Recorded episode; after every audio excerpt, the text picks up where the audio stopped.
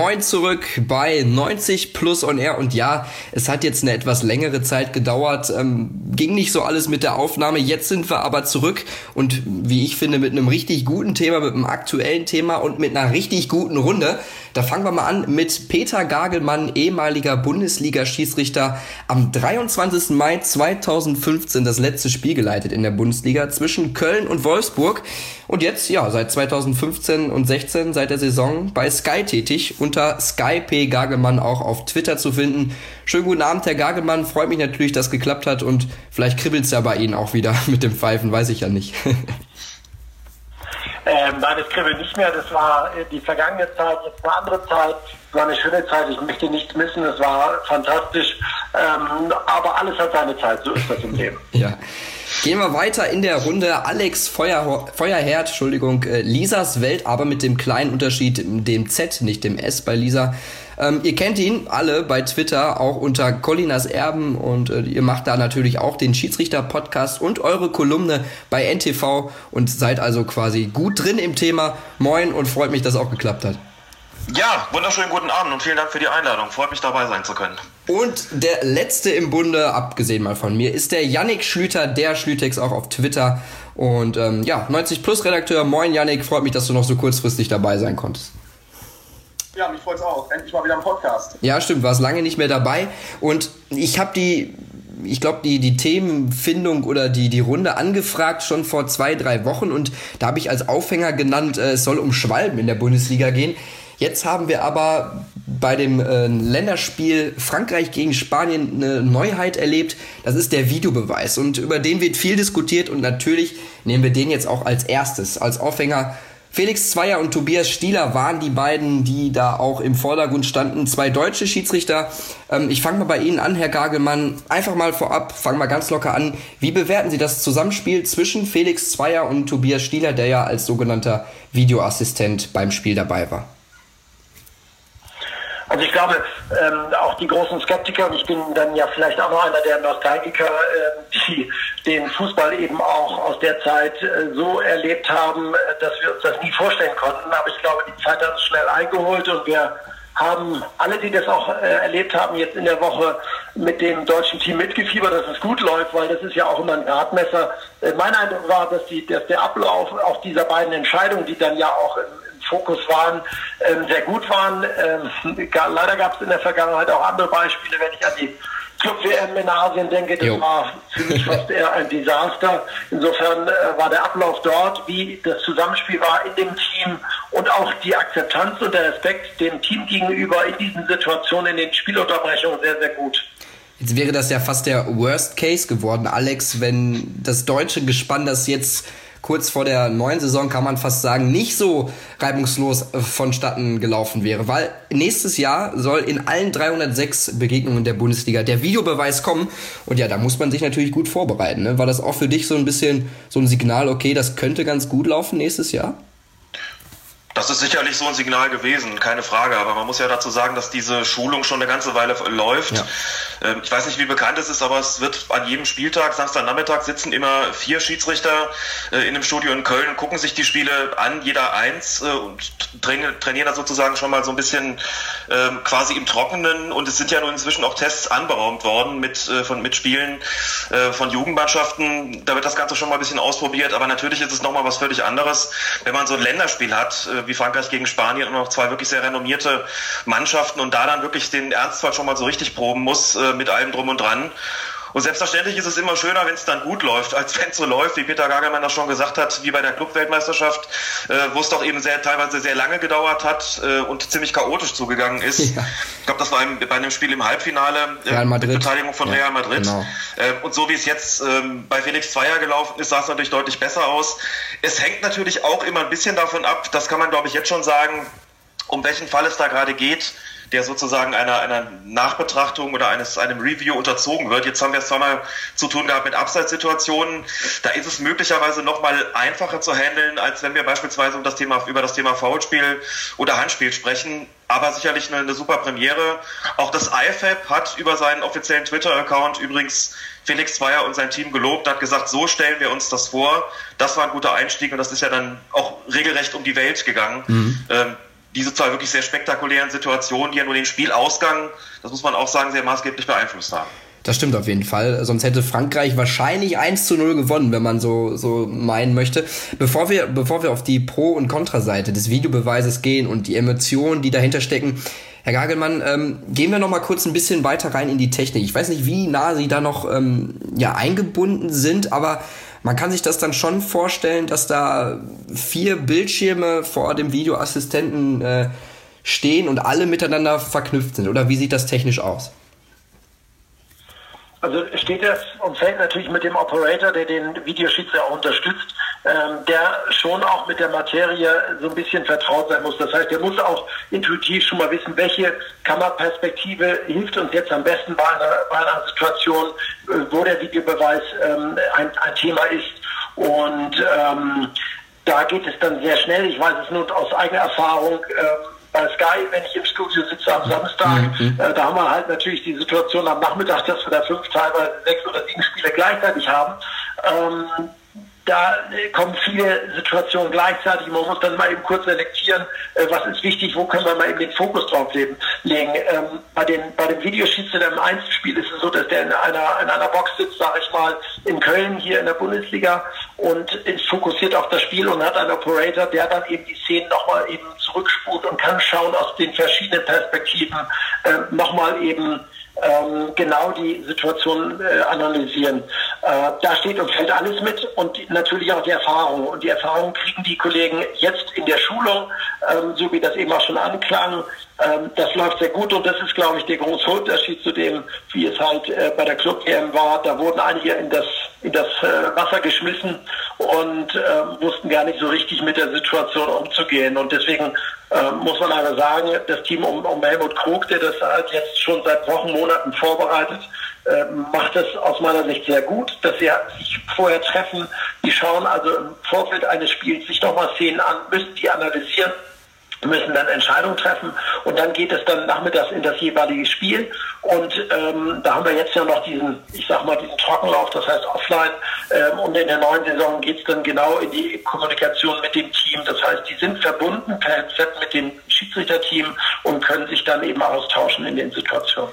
Wow, ist eine spannende Sache. Das hört sich echt kompliziert an und ist, glaube ich, auch eine riesige Umstellung für alle Beteiligten. Ich meine, das ist neu. Wie ist denn die Stimmung bei den Schiedsrichtern im Lager, Herr Gagelmann? Ähm, wird das alles positiv aufgenommen oder sagt der ein oder andere, hm, ähm, hier wird jetzt meine Autorität ein bisschen untergraben? Also ich glaube, wie es immer so ist, am Anfang ist man skeptisch. Ich kann mich noch daran erinnern, als das Headset eingefügt wurde, habe ich mir gedacht, um Gottes Willen, äh, das fehlt mir noch, dass ich mit meinen Jungs jetzt noch 90 Minuten korrespondieren muss. Äh, ich bin aber froh, wenn ich 90 Minuten Ruhe habe. Nein, das ist Spaß. Aber ähm, auch das haben wir schnell gemerkt, dass das sehr gut ist, dass man viele Dinge dann auch in der, in der schnellen Kommunikation abarbeiten kann, äh, was der normale Zuschauer gar nicht mitbekommt dass man dort im Team viele Dinge abarbeiten kann. Und ich glaube, so geht es ähm, da genauso. Erstmal ist natürlich eine Skepsis da gewesen, aber was ich von den, von den Kollegen gehört habe, ähm, dass sie aufgrund der Erfahrung, die sie jetzt schon gesammelt haben, ähm, das erschätzen und ich glaube, das hat nichts mehr mit Autorität zu tun. Wir müssen einfach sehen, der Fußball hat sich extrem gewandelt. Wir, wir analysieren Abseitssituationen mit Standbildern und einem Strich und wenn da der Fuß ein Stück vor ist, reden wir schon von einem klaren Fehler. Das war vor vielen Jahren anders. Da stand mal ein Spieler anderthalb oder zwei Meter im Abseits. Da hat man noch gesagt, naja, das war eine enge Kiste. Das hat sich halt extrem gewandelt. Ähm, die Geschwindigkeit hat sich verändert und dementsprechend auch der Aufgabenbereich des Schiedsrichters oder des Schiedsrichterteams.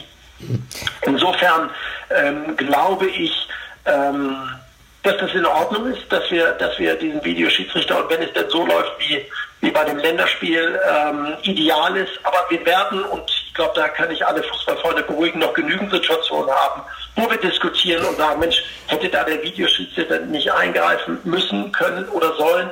Äh, insofern, äh, und das ist das Tolle am Fußball, wir werden nach wie vor diskutieren. Genau, das, genau, das ist auch so ein ja. Punkt, wo, wo ich mir wirklich äh, eine Sorgen mache, aber einen Kritikpunkt sehe wenn wir wirklich so ähm, enge Entscheidungen haben, ist ja zum Beispiel auch beim Handspiel, wo man es auch bei Wiederholungen nicht genau sagen kann, wo die eine Seite sagt, ja, es ist klares Handspiel, die andere Seite sagt, nein, auf keinen Fall. Ähm, wenn da der Videoschiedsrichter dann eingreift und zum Beispiel was umentscheidet, ähm, ob dann wirklich äh, damit äh, dann geklärt ist, ob der Video oder ob der Videoschiedsrichter dann wirklich äh, gut ist ähm, bei so einer Situation. Es ist halt äh, schwierig, weil am Ende immer noch die Kritik ist und dann wechselt auch die Kritik wieder auf den Videoschiedsrichter. Ja, vielleicht eine direkte Gegen Also eins ist klar, und, und, das müssen wir, glaube ich, auch immer wieder deutlich machen. Es geht um die klaren Situationen. Und es gibt immer dieses Beispiel Andreasen oder, oder die Werner-Schwalbe in, in Leipzig. Ähm, um diese Dinge geht Oder halt eben diese Abseitssituation, die wir sehr schnell lösen können anhand des Videoschiedsrichters. Aber halt nicht die Dinge, wo wir auch lange diskutieren und überlegen und ähm, da, wo wir fünf Leute haben und zehn verschiedene Meinungen. Darum geht es nicht. Äh, es geht um die klaren Situationen und das muss man auch immer wieder den Leuten klar machen. Ähm, dass natürlich für den einen ähm, die eine Situation total klar ist und die andere äh, für, für die anderen Leute eben nicht. Ähm, aber es geht einfach um die Dinge, die wir im Fernsehen ganz klar deuten können und nicht diese, diese 50-50 oder 70-30 Situation, das ist zu wenig. Wir müssen die, die 100% Situation klären können und darum geht es eigentlich. Ähm, Alex, wenn du jetzt in der Oberliga ein Fußballspiel pfeifst, dann, dann hast du diese Technik nicht. ist wahrscheinlich auch viel zu teuer. Muss aber trotzdem natürlich auch schnell entscheiden, so wie es die Schiedsrichter auch in den Jahren zuvor machen mussten. Das ist ein enormer Druck. Ähm, was kannst du dir vorstellen, wie schnell muss es denn jetzt gehen, dass äh, die Schiedsrichter untereinander kommunizieren und sagen, okay, die Situation war in Ordnung, so wie du sie gepfiffen hast, oder nicht in Ordnung? Weil ich glaube, bei Stieler und ähm, Zweier waren es jetzt 40 Sekunden bei dem zweiten Tor für Spanien. Das ist ja eigentlich noch im Rahmen, ne? Ja, das ist noch im Rahmen.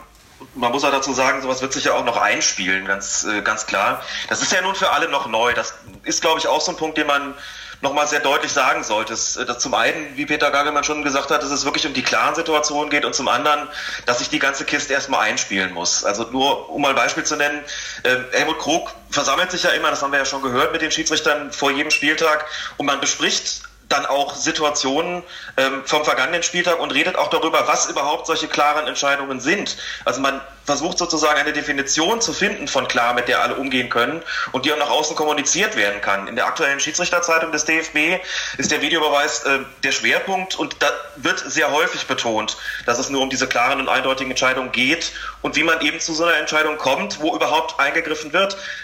Viele glauben, dass das irgendwie so klar ist, wenn sie das im Fernsehen sehen und manchmal ist es das vielleicht auch, aber es gibt ganz viele Situationen in Theorie und Praxis, da ist das eben nicht der Fall. Zum Beispiel? Man muss, glaube ich, den Amateurfußball davon natürlich klar abgrenzen. Also ähm, kurz zur Klarstellung, ich pfeife nicht mehr in der Oberliga, das ist schon ein Weilchen so. her. Hab bis zur Oberliga gepfiffen, da gab's, da war der Videobeweis noch überhaupt kein Thema. Ähm, aber ich bin natürlich als Schiedsrichter-Beobachter unterwegs und äh, sitzt dann ja auch auf der Tribüne und habe praktisch nur eine Perspektive und kannst eben in der Regel nicht nochmal nachgucken auf Videos, sei denn es ist in der Regionalliga oder Jugendbundesliga, da habe ich dann Videoaufzeichnungen, die ich mir nochmal anschauen kann. Da hat das Gespann natürlich auch keine Headsets, äh, über die es kommunizieren kann. Da ändert sich gerade auch sehr, sehr viel und trotzdem muss es natürlich sehr schnell Entscheidungen treffen auf dem Platz und kann nicht bei jeder Entscheidung dann nochmal rausgehen und mit dem Assistenten diskutieren, was machen wir denn jetzt? Dann werden die Leute auf dem Platz ungeduldig, aber da ist das auch klar, wie die Abläufe sind, dass man es in der Regel vielleicht mit verdeckter Zeichen Gesetzgebung macht, wenn es kein offenes Fahnenzeichen sein darf oder sein sollte und nur im Ausnahmefall zueinander findet, um nochmal drüber zu sprechen, was haben wir denn da gerade gesehen, wobei sich diese Fälle inzwischen auch häufen, weil gerade beim Abseits die Situation einfach viel komplizierter geworden ist inzwischen durch die neue Regelauslegung oder die seit einigen Jahren gültige Regelauslegung, als das noch zu meinen Zeiten der Fall gewesen ist. Wenn da der lange Hafer nach vorne kam und da stand einer drin, da ging die Fahne hoch und hat auch keiner groß drüber diskutiert. Heute geht es ja geht's ja nicht nur darum, wer steht im Abseits, sondern auch, wie ist der konkrete Spieleingriff oder die Beeinflussung oder das Ziehen eines Vorteils aus der Situation, wird der Ball absichtlich gespielt vom Verteidiger, ändert das die Situation, das ist teilweise gar nicht so einfach zu beurteilen und ohne Headset muss man dann vielleicht schon mal miteinander sprechen. In der Bundesliga wird es sicherlich so sein, dass es Situationen gibt, ähm, wir hatten jetzt auch am vergangenen Wochenende so ein paar Testspiele, da ist der Videobeweis auch eingesetzt worden und äh, ich kann mich erinnern an eine Stellungnahme von äh, aus, aus Fürth, glaube ich, wo die Leute schon sich darüber beklagt haben, dass es mal eine Minute gedauert hat. Und dann gesagt gesagt habe, also wenn das jetzt dann der Richtwert sein sollte, dann sollte man das lieber lassen, denn sonst gehen die Leute ja an die Bratwurstbude. Das war so ziemlich wörtlich das, die Reaktion darauf. Ich kann mir schon vorstellen, dass es am Anfang auch mal eine Minute dauern wird. Ähm, ich würde für meinen Teil ehrlich gesagt auch dafür plädieren, äh, ich würde für meinen Teil auch dafür plädieren zu sagen, äh, Genauigkeit geht vor Schnelligkeit. Die Entscheidung muss am Ende des Tages stimmen. Das ist äh, ganz besonders wichtig und wenn das dann eben mal nicht in 20 Sekunden zu machen ist, dann ist das halt mal so. Ähm, on the long run, wie man so schön sagt, wird sich das sicherlich einspielen und dann werden sich diese Kommunikationsprozesse mit Sicherheit auch beschleunigen. Peter Gagelmann hat von den Operatoren erzählt, von den Operators, die die Bilder raussuchen. Die müssen auch erstmal eine gewisse Übung darin kriegen und ich denke, wenn sich das dann mal so ein bisschen alles eingespielt hat, äh, dann wird es wahrscheinlich auch schneller gehen als jetzt ganz am Anfang. Das ist ja vollkommen normal. Mhm.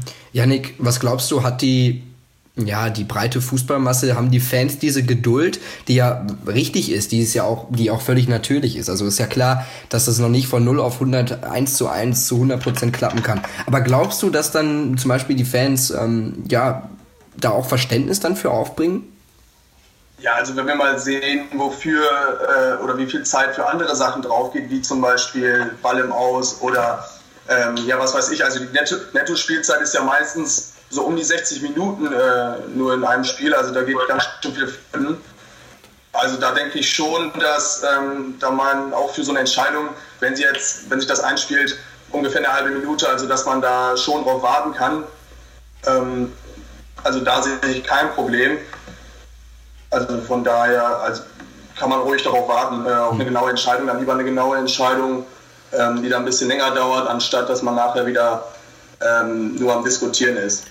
Herr Gagelmann, ähm, der Videobeweis, der Videoschiedsrichter soll ja auch dem Schiedsrichter oder nimmt dem Schiedsrichter auch so ein bisschen einen gewissen Druck. Und ähm, ist es denn trotzdem so, dass, dass der Schiedsrichter immer noch dann so zum Beispiel heftig attackiert werden könnte? Oder meinen Sie, dass dadurch vieles oder die, die Beziehung zwischen Fan und Schiedsrichter ein bisschen entspannter wird? Oder vielleicht auch zwischen Spieler und Schiedsrichter? Also ich glaube, wir haben durch die Einführung äh, der Torlinientechnologie ja auch gespürt, dass es dann eben keine große Diskussion mehr gibt, weil die Spieler wissen, wir haben ein Segment, was ganz klar wahrnimmt, ob der Ball hinter, hinter der Linie war oder nicht. Äh, das ist, glaube ich, ein gutes Beispiel. Und wir haben auch an dem Beispiel der beiden äh, Situationen jetzt bei dem Länderspiel gesehen, dass die Akzeptanz groß war. Niemand hat den Schiedsrichter bedrängt in der, in der Situation, wo er mit dem Videoschützer kommuniziert hat. Das heißt, man akzeptiert dieses System und ich glaube, dass wir, äh, und es ist meine, meine große Hoffnung, dass wir, dass wir vielleicht sogar noch ein bisschen mehr Ruhe auf den Platz kriegen, weil, weil man Vertrauen hat in das System und dann diese Entscheidung auch noch mehr akzeptiert. Jetzt ist es aber vielleicht so ein Länderspiel, Alex. Ähm, ja, dann hat man vielleicht auch mal, sagt man, okay, es ist nur ein Freundschaftsspiel. Jetzt gibt es aber vielleicht auch Spiele, Champions League Finale, Relegation und da passiert jetzt mal irgendwas in der 90. Minute. Der Schiedsrichter gibt das Tor, dann sagt der Videoassistent, nee. Also es wird ja ein bisschen diskutiert, dass das so die Gefahr ist und dass man da schauen müsste, wie da die Spieler und auch die Fans und das Umfeld reagieren würde. Siehst du da eine Gefahr, dass sich das dann vielleicht ändert, dass, wie Herr Gagelmann angesprochen hat, die Akzeptanz vielleicht nicht mehr ganz so groß ist? Ich glaube, dass die Akzeptanz durchaus groß bleiben wird, denn das sind technische Hilfsmittel, die ja inzwischen allgemein anerkannt sind und wie man an den Reaktionen beim Länderspiel auch gesehen hat, das wird, glaube ich, keiner wirklich nachhaltig in Frage stellen. Ich, ich sehe so ein bisschen ein anderes Problem oder eine andere Schwierigkeit oder eine, eine, Hürde vielleicht in der ganzen Situation. Und das konnte man bei dem Länderspiel jetzt eigentlich auch ganz gut beobachten. Und das betrifft eine Sache, die natürlich sehr subjektiv ist, klar, das, das, das Thema Emotionen. Man hat natürlich gesehen, bei dem, bei der, beim ersten Videoentscheid, den es gegeben hat in dem Spiel, schießt Frankreich ein Tor alles freut sich, der, der ja. Stadionsprecher gibt das Tor auch schon bekannt und es dauert dann halt einen Moment, bis klar ist, wir nehmen dieses Tor zurück.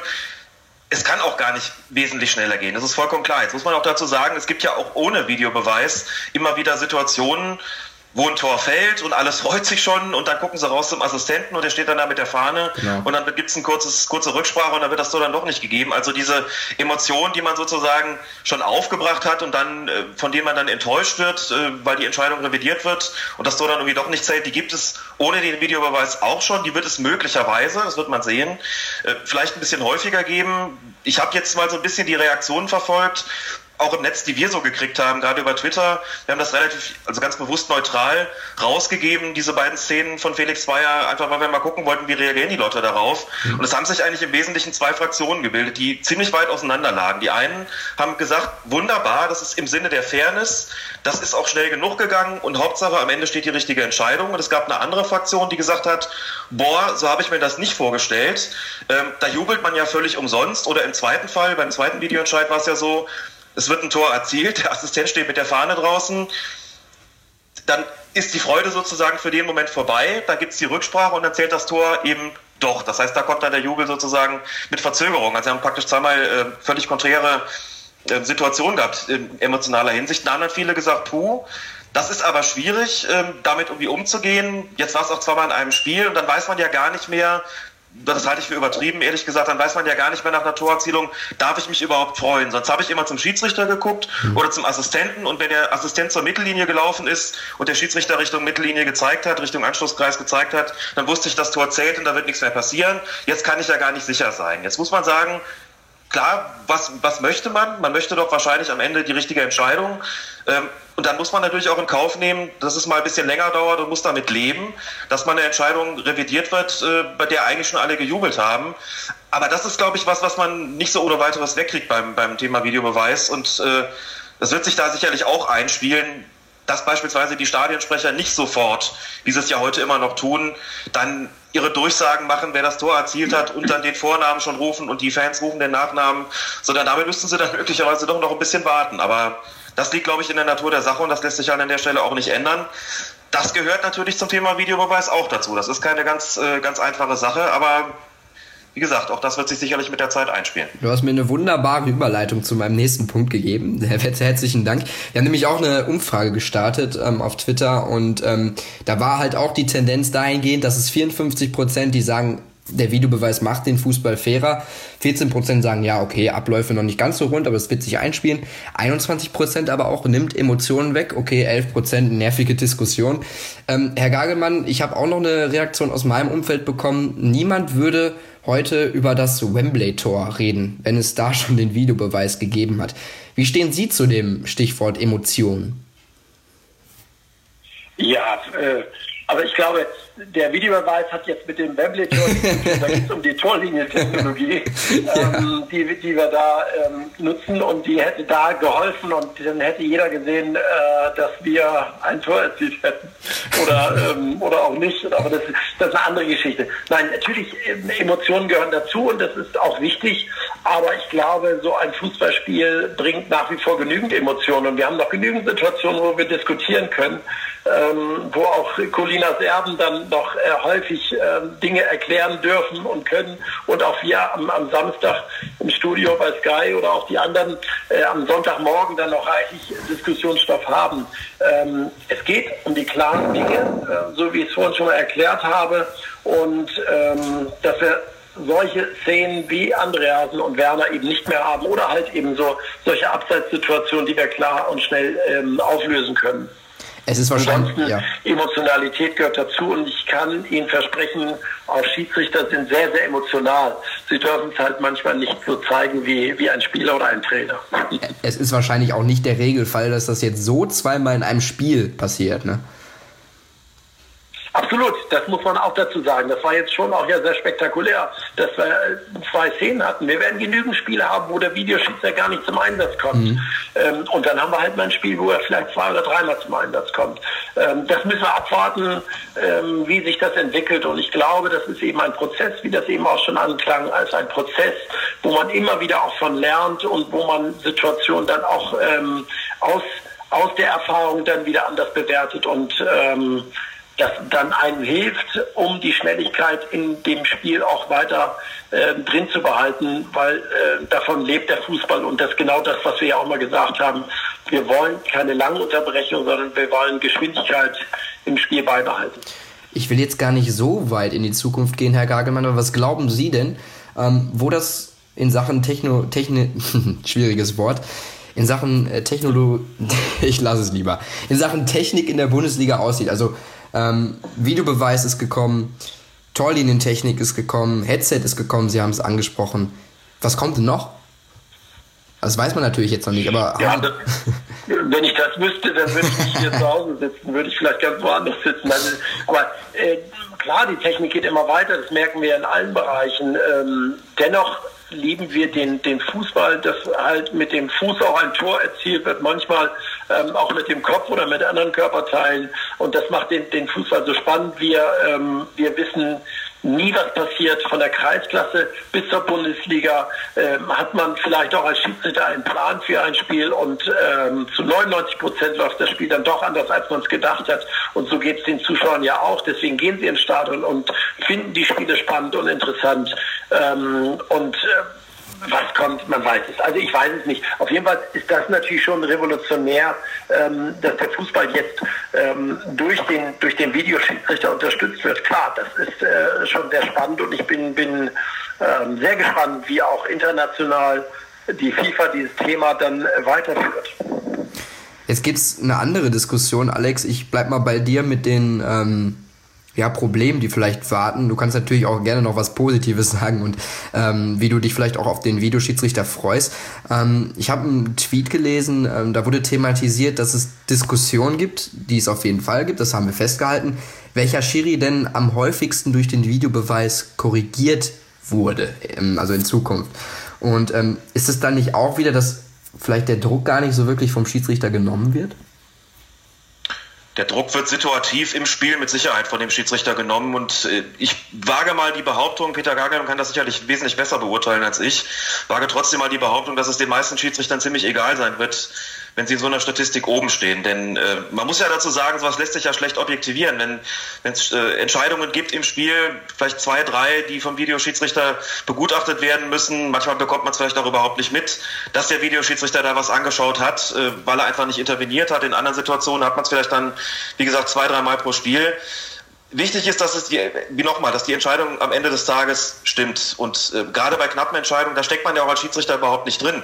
Ähm, sowas ergibt sich ja aus Zufällen und ist ja nicht immer nur eine Frage, ob jemand jetzt äh, besonders gute Augen hat oder ein besonders gutes Positionsspiel auf dem Platz hat oder welche Skills auch immer, sondern das hängt einfach unmittelbar mit dem Spiel zusammen was da jetzt passiert. Und das kann man als Schiedsrichter dann vielleicht auch überhaupt nicht verhindern. Und äh, es wird Situationen geben, wo der Videoschiedsrichter eben nicht bloß eine Empfehlung ausspricht, sondern wo es einfach auch heißt, der Schiedsrichter muss sich das am Spielfeldrand selbst nochmal anschauen. Das ist ja jetzt nicht so weit gekommen bei Felix Zweier, weil es um Abseitssituationen ging, die man relativ einfach auflösen kann. Solche Situationen muss der Schiedsrichter sich nicht mehr anschauen. Es wird aber andere Entscheidungen geben, wo er selbst nochmal gucken muss. Und das sind ja auch alles Sachen, die dann mit einer Rolle spielen dabei. Aber nochmal, ich glaube nicht, dass, äh, wenn man in der Bundesliga pfeift, dass das von nennenswertem Interesse ist. Genauso wenig, wie man sich davon abhängig machen kann, was die großen Sportzeitungen oder andere für Noten vergeben, für Rankings erstellen mit bester und schlechter Schiedsrichter da ist man gut beraten, das nicht allzu hoch zu hängen. Und so wird es, glaube ich, auch in Zukunft mit diesen, äh, mit diesen Diskussionen verlaufen, welcher Schiedsrichter das jetzt besonders oft in Anspruch nimmt. Äh, und ich denke, wie gesagt, auch nicht, dass das irgendwas äh, signifikant über die, die Fähigkeiten der Schiedsrichter auf dem Platz jetzt aussieht. Ist natürlich immer schön, wenn man eine Entscheidung trifft von der sich dann rausstellt, dass sie sofort richtig gewesen ist. Aber nehmen wir ruhig nochmal das Beispiel jetzt von den Länderspielen.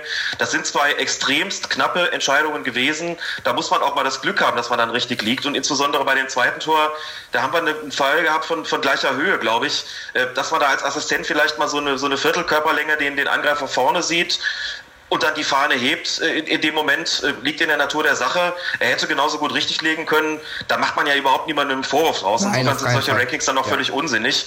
Ähm, man, es soll ja eben dazu führen, dass die ganz, ganz groben Patzer, die Fälle sind ja genannt worden, Andreasen, Hantor, Werner Schwalbe und so weiter, dass die äh, dass das nicht mehr falsch gemacht wird, das wird für ein Ranking wahrscheinlich dann gar nicht reichen. Äh, das andere ist, weil ihr gerade auch gefragt hatte, wo sich das Ganze vielleicht noch hinentwickelt. Also ich könnte mir vorstellen, dass die Diskussion noch mal so ein bisschen in die Richtung verläuft, müssen die Zuschauer im Stadion nicht irgendwann auch die Gelegenheit bekommen, die Szenen, die der Schiedsrichter da beurteilen soll, sich noch mal anzuschauen. Ähm, ich würde grundsätzlich, bin da auch immer sehr vorsichtig und sehr zurückhaltend sagen, nee, äh, lass sie das erstmal einfach auf dem Platz machen und da entscheiden. Und das muss nicht sein, dass das noch über die Video, den Videowürfel oder die Videowand flimmert und auch noch allen zugänglich ist. Aber es gab natürlich auch Stimmen, die jetzt gesagt haben, na gut, dann diskutiert er da und nimmt eine Entscheidung zurück und wir können überhaupt nicht im Stadion sehen, was da war. Wir müssen dann unsere Smartphones bemühen und schauen im Nachhinein, ist das jetzt richtig oder falsch gewesen oder was hat er da jetzt eigentlich entschieden. Da könnte ich mir vorstellen, dass die Diskussion noch so ein bisschen in die Richtung geht, soll man die Zuschauer nicht daran partizipieren lassen, wie das ja bei der Torlinientechnologie teilweise auch schon der Fall ist. Also das wäre eine Option und äh, wenn man ganz weit in die Zukunft schaut, wenn der Videobeweis vielleicht mal fünf, sechs, sieben, acht Jahre lang läuft, eingespielt ist und gut ist, dann wird es mit Sicherheit auch irgendwann mal den Vorschlag geben, wollen wir nicht den Mannschaften äh, oder den Trainern so Challenges ermöglichen, wie das im American Football der Fall ist. Aber klar, das ist Zukunftsmusik, das will ich auch gar nicht diskutieren, aber das wäre so, weil ihr gefragt habt, wie weit geht das noch mit der Technik, das könnte ich mir schon vorstellen, dass solche Diskussionen irgendwann dann auch kommen und äh, der Videobeweis dahingehend noch so ein bisschen modifiziert oder ausgeweitet wird. Mhm. Ähm, bevor wir zu den Schwalben kommen, zum zweiten Themenblock, ähm, gehen wir kurz nochmal den Stichpunkt weiter, Herr Gagelmann. Ähm, schaut man da als Schiedsrichter nicht drauf oder, oder sollte man es nicht tun, auf solche ja, Noten von den Medien, auf Rankings, auf Spielerumfragen etc.? Also ich bin dankbar, dass Sie dann aber gefragt werden. Ich hätte da auch sofort auch gerne eingehakt. Ähm, ich kann da eigentlich auch nur jedem jungen Schiedsrichter davon abraten. Ähm, Social Media Dinge sind, sind mit Sicherheit spannend, interessant, aber bitte, bitte nicht alles lesen. Ähm, man muss einfach wissen, dass gerade in dem Bereich, ich glaube, das wissen alle, die hier jetzt auch mit dran sind, dass jeder da natürlich ähm, auch ähm, alles rauslassen kann, was er, was er möchte.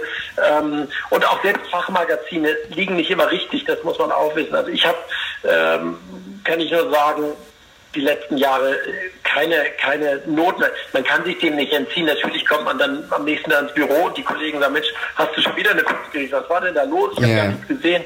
Ähm, aber ich kann da wirklich nur jedem empfehlen, sich davon loszuhalten. Lieber dann äh, die fachlichen Gespräche führen ähm, und sachlich zu bleiben. Ähm, Noten ähm, ich habe immer einen riesen Respekt vor demjenigen, der dort auf die Tribüne sitzt, für 22 Spieler und ein Schiedsrichterteam Noten zu verteilen.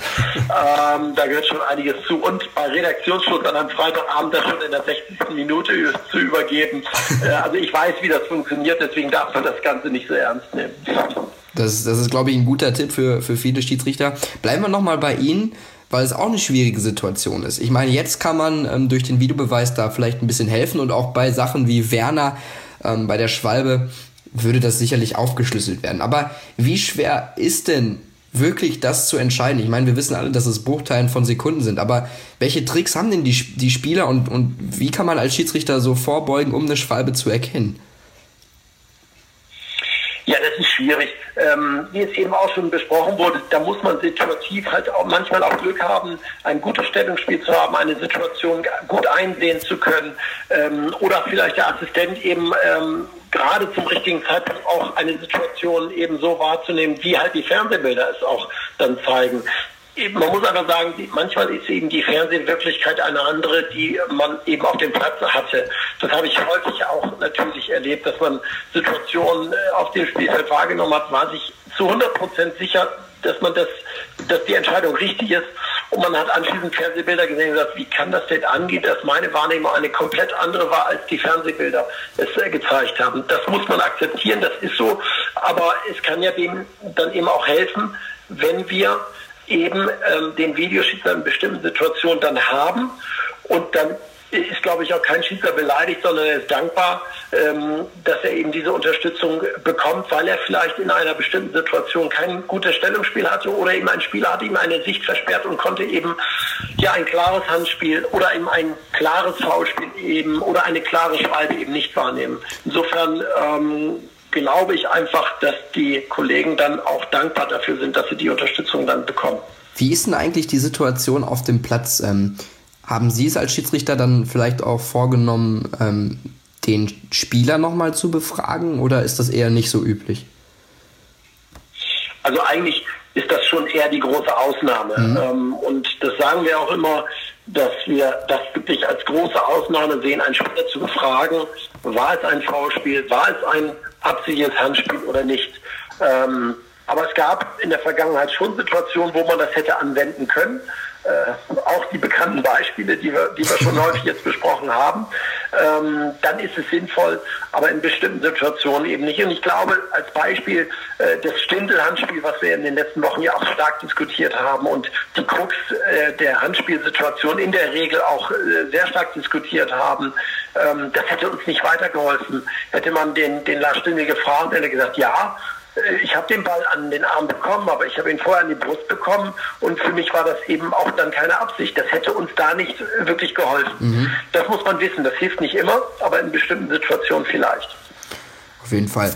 Ähm, Yannick, als du die Szene mit Timo Werner gesehen hast, ähm, wie, wenn man jetzt im Nachhinein das aufschlüsselt, ich weiß gar nicht genau, wie es das Regelwerk dann hergibt im Moment, aber ähm, wem müsste es deiner Meinung nach dann nachträglich gesperrt werden? Ich weiß, dass es sehr schwer ist, weil es eine Tatsachenentscheidung ist und weil der Schiedsrichter das entschieden hat. Aber meinst du, aus deiner Sicht könnte man da vielleicht eine Regelanpassung vornehmen? Oder sagst du, nee, es fällt, es obliegt halt dieser Tatsachenentscheidung? Ähm, ja, das Problem ist eben, wenn er Elfmeter gibt, und äh, das ist ja die maßgebliche äh, Entscheidung dann, äh, nach, äh, im Nachhinein dann, was weiß ich, ein Gelb oder eine Spielsperre zu geben, das bringt den Schalkern ja auch nichts. Ähm, also von daher sehe ich da schon ein großes Problem. Natürlich sehen wir das nicht gerne. Wir wollen alle, dass äh, dann sowas bestraft wird. Äh, aber der Elfmeter wurde mal äh, äh wurde eben gegeben. Ähm, also von daher, ja, bei Schwalben ist es halt immer diese Sache. Ich würde mir wünschen, dass es eine Sperre gibt, aber ich, ich oder eine Strafe gibt. Aber ähm, ich bin da jetzt auch nicht so weit im Thema oder äh, Experte genug für, dass ich da das richtige Maß für, äh, mhm. vorhersagen kann. Alex, was, was sagst du? Meinst du, da ist irgendwie was möglich oder würdest du dir das wünschen? Vielleicht? Ja, die, Dis die Diskussion wird ja schon eine Weile geführt und mhm. kommt immer wieder natürlich, äh, kocht immer wieder besonders hoch, wenn es zu solchen spektakulären Fällen kommt, im, im Wortsinne, äh, wie das bei, bei Timo Werner der Fall gewesen ist, muss es nicht einen Platzverweis für Schwalben geben. Also auch die großen deutschen Sportzeitungen äh, bringen dann zuverlässig Kommentare, in denen genau das gefordert wird. Da muss man natürlich dazu sagen, also das ist das Erste, was man erstmal festzuhalten hat äh, weil ich die Diskussion von, von also unsererseits auch kenne, weil immer Leute sagen, ist denn das nicht eine, eigentlich eine grobe Unsportlichkeit? Und grobe Unsportlichkeiten werden ja mit dem Platzverweis geahndet. Ich sage dann, nein, es ist eine einfache Unsportlichkeit. Das Wort einfach findet sich auch nicht in den Regeln, sondern eine Unsportlichkeit, die mit einer Verwarnung belegt wird. Und dann setzt natürlich immer die Diskussion ein, muss man dann die Regeln nicht eigentlich ändern. So, und das hat natürlich immer mehrere Seiten. Das eine ist sozusagen so die Fußball- oder regelphilosophische Seite. Da argumentieren dann die Befürworter des Platzverweises für eine Schwalbe damit, dass sie sagen, das ist so der größtmögliche Betrug, den sie sich vorstellen können auf dem Platz. Und dementsprechend muss er auch mit der härtesten Sanktion bestraft werden. Ich würde sagen, gut, das ist natürlich auch historisch gewachsen, die ganze Geschichte. Man hat gesagt, äh, wenn jemand versucht, den, den Schiedsrichter zu täuschen oder den Gegenspieler zu täuschen und einen Strafstoß zu schinden, belässt man es bei einer Verwarnung, äh, weil man sagt, das ist jetzt kein also das Wort Betrug ist dafür zu hoch gehängt. Das ist mit der Verwarnung angemessen bestraft. Damit äh, lebe ich eigentlich seit, äh, seit über 30 Jahren als Schiedsrichter und bin damit eigentlich auch immer gut gefahren. Ich habe den Eindruck, es kocht halt immer, wie gesagt, in besonderem Maße hoch, wenn es spektakuläre Fälle gibt. Ansonsten weil die Bundesliga-Schiedsrichter, auch das muss man ja sagen, wirklich auch sehr gut darin sind, solche Fälle zu, zu identifizieren und auch entsprechend dann, äh, sagen wir mal, zu verarzten, kommt es eigentlich gar nicht wahnsinnig oft zur Diskussion. Und es gibt ja gar nicht so furchtbar häufig diese spektakulären Fälle, über die dann Tagen oder teilweise sogar wochenlang diskutiert wird weil die, die, die Trefferquote bei den Schiedsrichtern, was äh, Schwalben insbesondere im Strafraum betrifft, und da finden sie ja in erster Linie statt, wirklich äh, ausgesprochen groß ist. Mhm. Ich bin, aber da, da mache ich auch gar keinen Hehl draus, ich bin in, in Regeldingen ehrlich gesagt eher konservativ und bin immer sehr zurückhaltend damit, äh, mit, mit zu fragen, muss man die Schraube überall anziehen? Muss man dieses verschärfen? Muss man jenes verschärfen? Muss man da jetzt eine rote Karte geben? Einen Platzverweis aussprechen bei einer Schwalbe? Ich denke dann auch immer so ein bisschen an die Kollegen natürlich auf dem Platz und da, auch da mache ich keinen Hehl draus, insbesondere im Amateurbereich, wenn ich da einem sage, hör zu, ähm, wenn du eine Schwalbe machst, dann bekommst du dafür einen Platzverweis, dann wird es viele Kollegen geben, die sagen, das ist so eine harte Sanktion, die kann ich wirklich nur dann bringen, wenn ich mir aber tausendprozentig sicher bin. Mhm. Ne? Bei einer gelben Karte sagt man, okay, ich meine eine Schwalbe wahrgenommen zu haben, ähm, ahne das entsprechend mit indirekten Freistoß und einer Verwarnung. Da ist aber dann das ist noch nicht ganz so heftig. Bei einem Platzverweis würden sicherlich viele zögern, den überhaupt auszusprechen. Und man muss ja auch dazu sagen, diese Diskussion wird, wenn sie überhaupt noch mal stattfindet, wir können sie jetzt natürlich gerne führen, aber die wird sich natürlich mit dem Videobeweis ehrlich gesagt weitgehend erledigt haben. Ja. Denn also ich, ich schließe überhaupt nicht aus und das äh, wird wahrscheinlich auch so sein, dass es immer noch Spieler geben wird, zumindest die zu Beginn der kommenden Saison im Strafraum eine Schwalbe hinlegen werden, weil sie dann überhaupt nicht auf dem Schirm haben, dass es dann ja ähm, dass der Videoassistent sich das anschauen wird und gegebenenfalls sagen wird, hör zu, der Strafschusshilfe ist unberechtigt, das war eine Schwalbe. Ähm, und dann ist er natürlich so, sofort überführt. Es wird vielleicht auch dazu führen, dass Spieler ihre Technik ein bisschen verfeinern.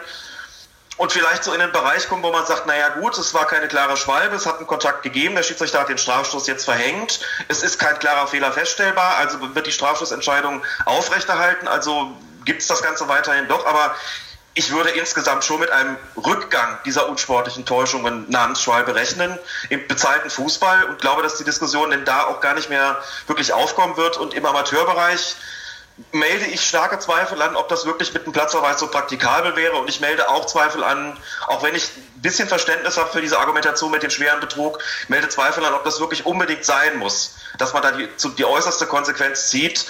Ich bin eigentlich eher der Meinung, dass sich die Verwarnung äh, über all die Jahre und Jahrzehnte ganz gut bewährt hat äh, beim Thema Schwalbe. Es würde wahrscheinlich Herr Gagelmann auch sehr viel noch mehr kompliziert machen, wie es Alex angesprochen hat. Ich meine, der Schiedsrichter hat ja jetzt auf dem Feld auch sehr viele äußere Einflüsse und, und sehr viel, an das er denken muss. Und das ist auch wahnsinnig kompliziert und dann wird das Spiel auch noch immer schneller. Sehen Sie da eine Gefahr, dass sich ähm, trotz der sehr professionellen Ausbildung, ich habe, ich glaube, vorgestern ein, ein sehr schönes Video gesehen von Dennis Eitekin, der ähm, mit dem Frankenfernsehen eine, eine kleine Einführung gemacht hat äh, und gezeigt hat, wie das Ganze athletisch aussieht, was der Schiedsrichter alles leisten muss. Ich glaube, das war auch auf dem Twitter-Account von Colinas Erben. Ähm, glauben Sie denn, dass ja, der Schiedsrichter zu viele Einflüsse so langsam von außen hat? Oder ist das eigentlich, kann er sich immer noch auf sein, seine Hauptaufgabe konzentrieren? Ja, ich glaube, der Schiedsrichter, äh, der, der moderne Schiedsrichter weiß, äh, was er zu tun hat. Er braucht eine körperlich starke Fitness, die, die unablässlich ist, äh, gerade auf dem Niveau und gerade in der Bundesliga. Äh, Regelkenntnisse sind Grund, Grundvoraussetzungen, die auch jeder Kreisliga-Schiedsrichter haben sollte. Und dann kommen natürlich die neuen Instrumente ähm, hinzu. Aber nach wie vor sage ich, ähm, die, die Jungs sind geschult und, und wir wurden immer sehr, sehr gut geschult, was das betrifft. Immer wenn, wenn neue Dinge kamen, ähm, haben wir uns vernünftig darauf vorbereitet und sind da nicht blauäugig reingegangen. Und genauso läuft es jetzt auch mit dem, mit dem äh, Videoschiedsrichter. Ähm, das sind, das sind Dinge, die wir, die wir jetzt bekommen und ich kann das nur unterstreichen. Ich glaube, ähm, eine, eine rote Karte zu geben für eine Unsportlichkeit ist, ähm, erhöht noch den Druck.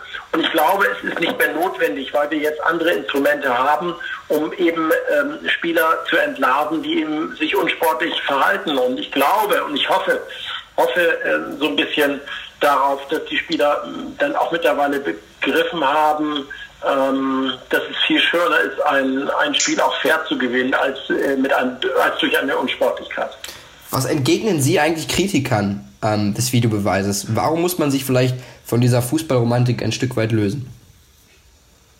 Ja, weil der Fußball sich einfach auch extrem verändert hat. Wir haben eine wahnsinnige Geschwindigkeit ins Spiel bekommen, ähm, eine, eine, Athletik, die eben vor, vor 20, geschweige denn, äh, schauen wir uns nun mal ähm, Länderspiele aus den 70er oder Anfang der 80er Jahre an. Da suchen wir auf der Fernbedienung immer den, den Knopf für die richtige Geschwindigkeit, weil man denkt, das ist Zeitlupe.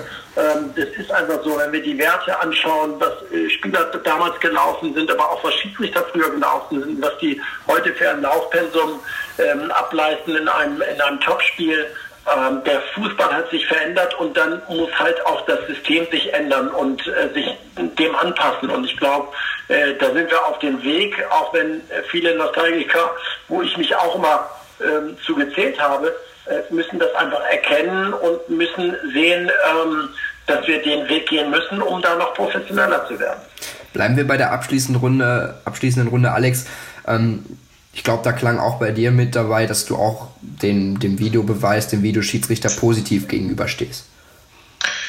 Ich habe das lange Zeit sehr kritisch gesehen und bin auch immer noch ein bisschen skeptisch, ehrlich gesagt. Okay. Ich habe ja gerade schon gesagt, ich bin in solchen Regeldingen eigentlich immer ein bisschen konservativ. Ich glaube auch, dass es gut ist, so, so ein gewisser, wie soll man sagen, gewisse Skepsis auch beizubehalten, wie das Ganze, wie das Ganze läuft. Denn es ist natürlich kein Allheilmittel. Wir haben jetzt aber auch schon viel darüber gesprochen und ist auch klar geworden, es wird natürlich nicht irgendwelche Diskussionen im Keim ersticken. Ich muss aber schon gestehen, dass so wie die ganze Diskussion gelaufen ist in den vergangenen Monaten, wie die ganze Vorbereitung gelaufen ist, es ist ja auch transparent gemacht worden, wie das Ganze ablaufen wird. Der DFB und die DFL haben so ein bisschen Einblicke gegeben. Wir haben es jetzt auch schon ein bisschen in der Praxis gesehen.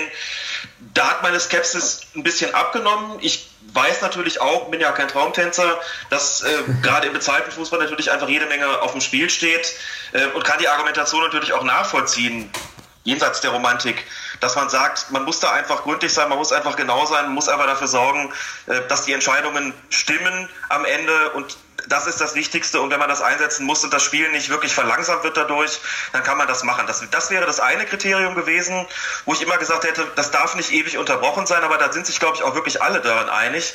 Ähm, der zweite Punkt dabei, den ich ganz wichtig fand, und da habe ich schon innerlich so ein bisschen jubiliert, als ich das gelesen habe, als klar wurde, als das, I, das IFAB, also das International Football Association Board, klar gemacht hat, wie dieser Videobeweis in der Praxis ablaufen wird, als es sein Protocol veröffentlicht hat, also quasi die Regularien zum Ablauf dieses Videobeweises, ist ganz, ganz deutlich und ganz, ganz klar gemacht worden, nicht nur, dass es nur bei ganz besonders schweren Fällen, potenziell spielentscheidenden Fällen eingesetzt wird, sprich bei Platzverweisen, bei Toren, bei Strafstößen, beim Thema Spielerverwechslung, das sind ja diese vier Sachen, mhm dass es nur darum geht, klare Fehlentscheidungen zu kritisieren, sondern dass das IFAB eben auch gesagt hat, die allerletzte Entscheidung trifft immer noch der Schiedsrichter auf dem Platz. Und ich glaube, das ist wirklich ganz besonders wichtig. Wir sind gefragt worden in den vergangenen Tagen, ist damit nicht eigentlich die Tatsachenentscheidung perdu?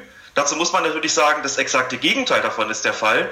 Die Tatsachenentscheidung trifft ja weiterhin der Schiedsrichter auf dem Platz nur wird er eben in bestimmten Spielklassen, nämlich eben ganz oben, jetzt von einem Videoschiedsrichterassistenten unterstützt, damit diese Tatsachenentscheidung stabilisiert wird. Das kann zwar mal passieren, dass trotzdem das falsche Ergebnis dabei rauskommt. Das äh, bleibt sicherlich nicht aus, weil es Menschen sind, die sich diese Videobilder angucken und da auch Fehler passieren können, aber das wird sicherlich die Ausnahme bleiben. Klar ist jedenfalls, die Tatsachenentscheidung bleibt bestehen, das halte ich für wichtig. Tatsache ist, der Schiedsrichter trifft die letztgültige Entscheidung auf dem Platz und kann jederzeit sagen, ich möchte mir das nochmal angucken, ich bleibe bei meiner Entscheidung oder nehme sie zurück oder wie auch immer, aber das entscheide letztlich ich. Das hat mich so ein bisschen beruhigt, das hat mich auch so ein bisschen für den Videobeweis eingenommen und dass man klar im Profigeschäft, wo es um sehr viel geht, natürlich auch auf solche Mittel zurückgreifen muss. Dass es immer noch ein bisschen mehr geworden ist, ist sicherlich auch klar gewesen und äh, würde mich jetzt auch nicht dagegen sperren, sondern bin jetzt natürlich gespannt und jetzt neugierig, wie wird das Ganze laufen. Die Tests waren ja überwiegend vielversprechend, vor allem die, die jüngsten Tests bei der Club-WM war sicherlich nicht so. Man muss aber Geduld mitbringen und man muss sicherlich auch so eine gewisse optimistische Grundhaltung mitbringen, dass das ein Fortschritt ist. Äh, die Chance sollte man der ganzen Sache dann sicherlich lassen. Äh, und da bin ich dann durchaus auch bereit, meine eigene Fußballromantik, meine eigenen Zweifel an der ganzen Sache oder meine eigene Skepsis da zurückzustellen. Janik, du warst ja auch so ein bisschen na, in Sachen Skepsis ganz weit vorne im, im Vorgespräch mit mir und haben auch ein bisschen drüber geredet. Ähm, aber unter all den Gesichtspunkten, die jetzt auch Alex schön erklärt hat und auch, dass der Videoschiedsrichter nur die Empfehlung gibt ähm, für den Schiedsrichter auf dem Feld, hast du da vielleicht auch so ein bisschen ja, einen anderen Blickwinkel darauf bekommen?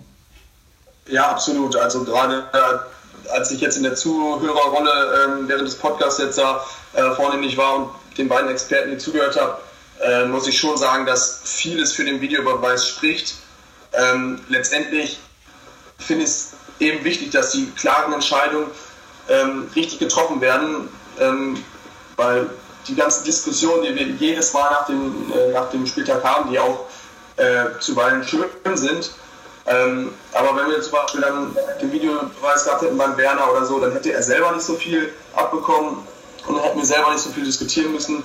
Ähm, wenn sich das Ganze einspielt, dann sehe ich da gar kein Problem. In fünf, sechs Jahren wird keiner mehr über ähm, irgendwelche Nachteile des Videobeweises sprechen. Äh, ist so meine Pro äh, Prognose.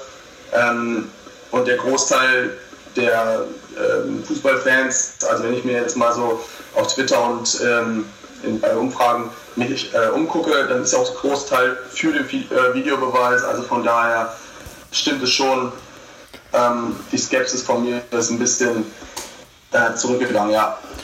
Ja, schönes Schlusswort. Ähm, die spanische Presse hat ja schon sehr schön äh, getitelt Willkommen, Herr Video. Und ich glaube, dass das spricht, entspricht dieser positiven Grundeinstellung, die alle mitbringen sollten in, in Zukunft, für die Zukunft. Schauen wir, wie sich das entwickelt. Wir können natürlich viel weiter spekulieren, aber ich denke, wir haben die, ähm, ja, besten Szenen oder die, die, die wichtigsten Szenen herausgenommen, haben ein bisschen erklärt, wie das in Zukunft vielleicht aussehen könnte mit dem Videobeweis, wie das abläuft, um das ein bisschen transparenter zu machen. Zu machen. Dankeschön an Peter Gagelmann, an Alex Feuerherd und an Yannick Schlüter.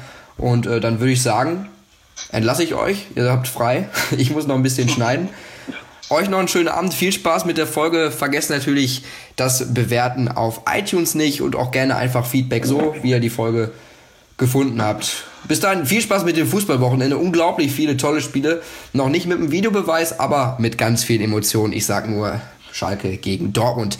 Bis dahin macht's gut und bleibt sportlich.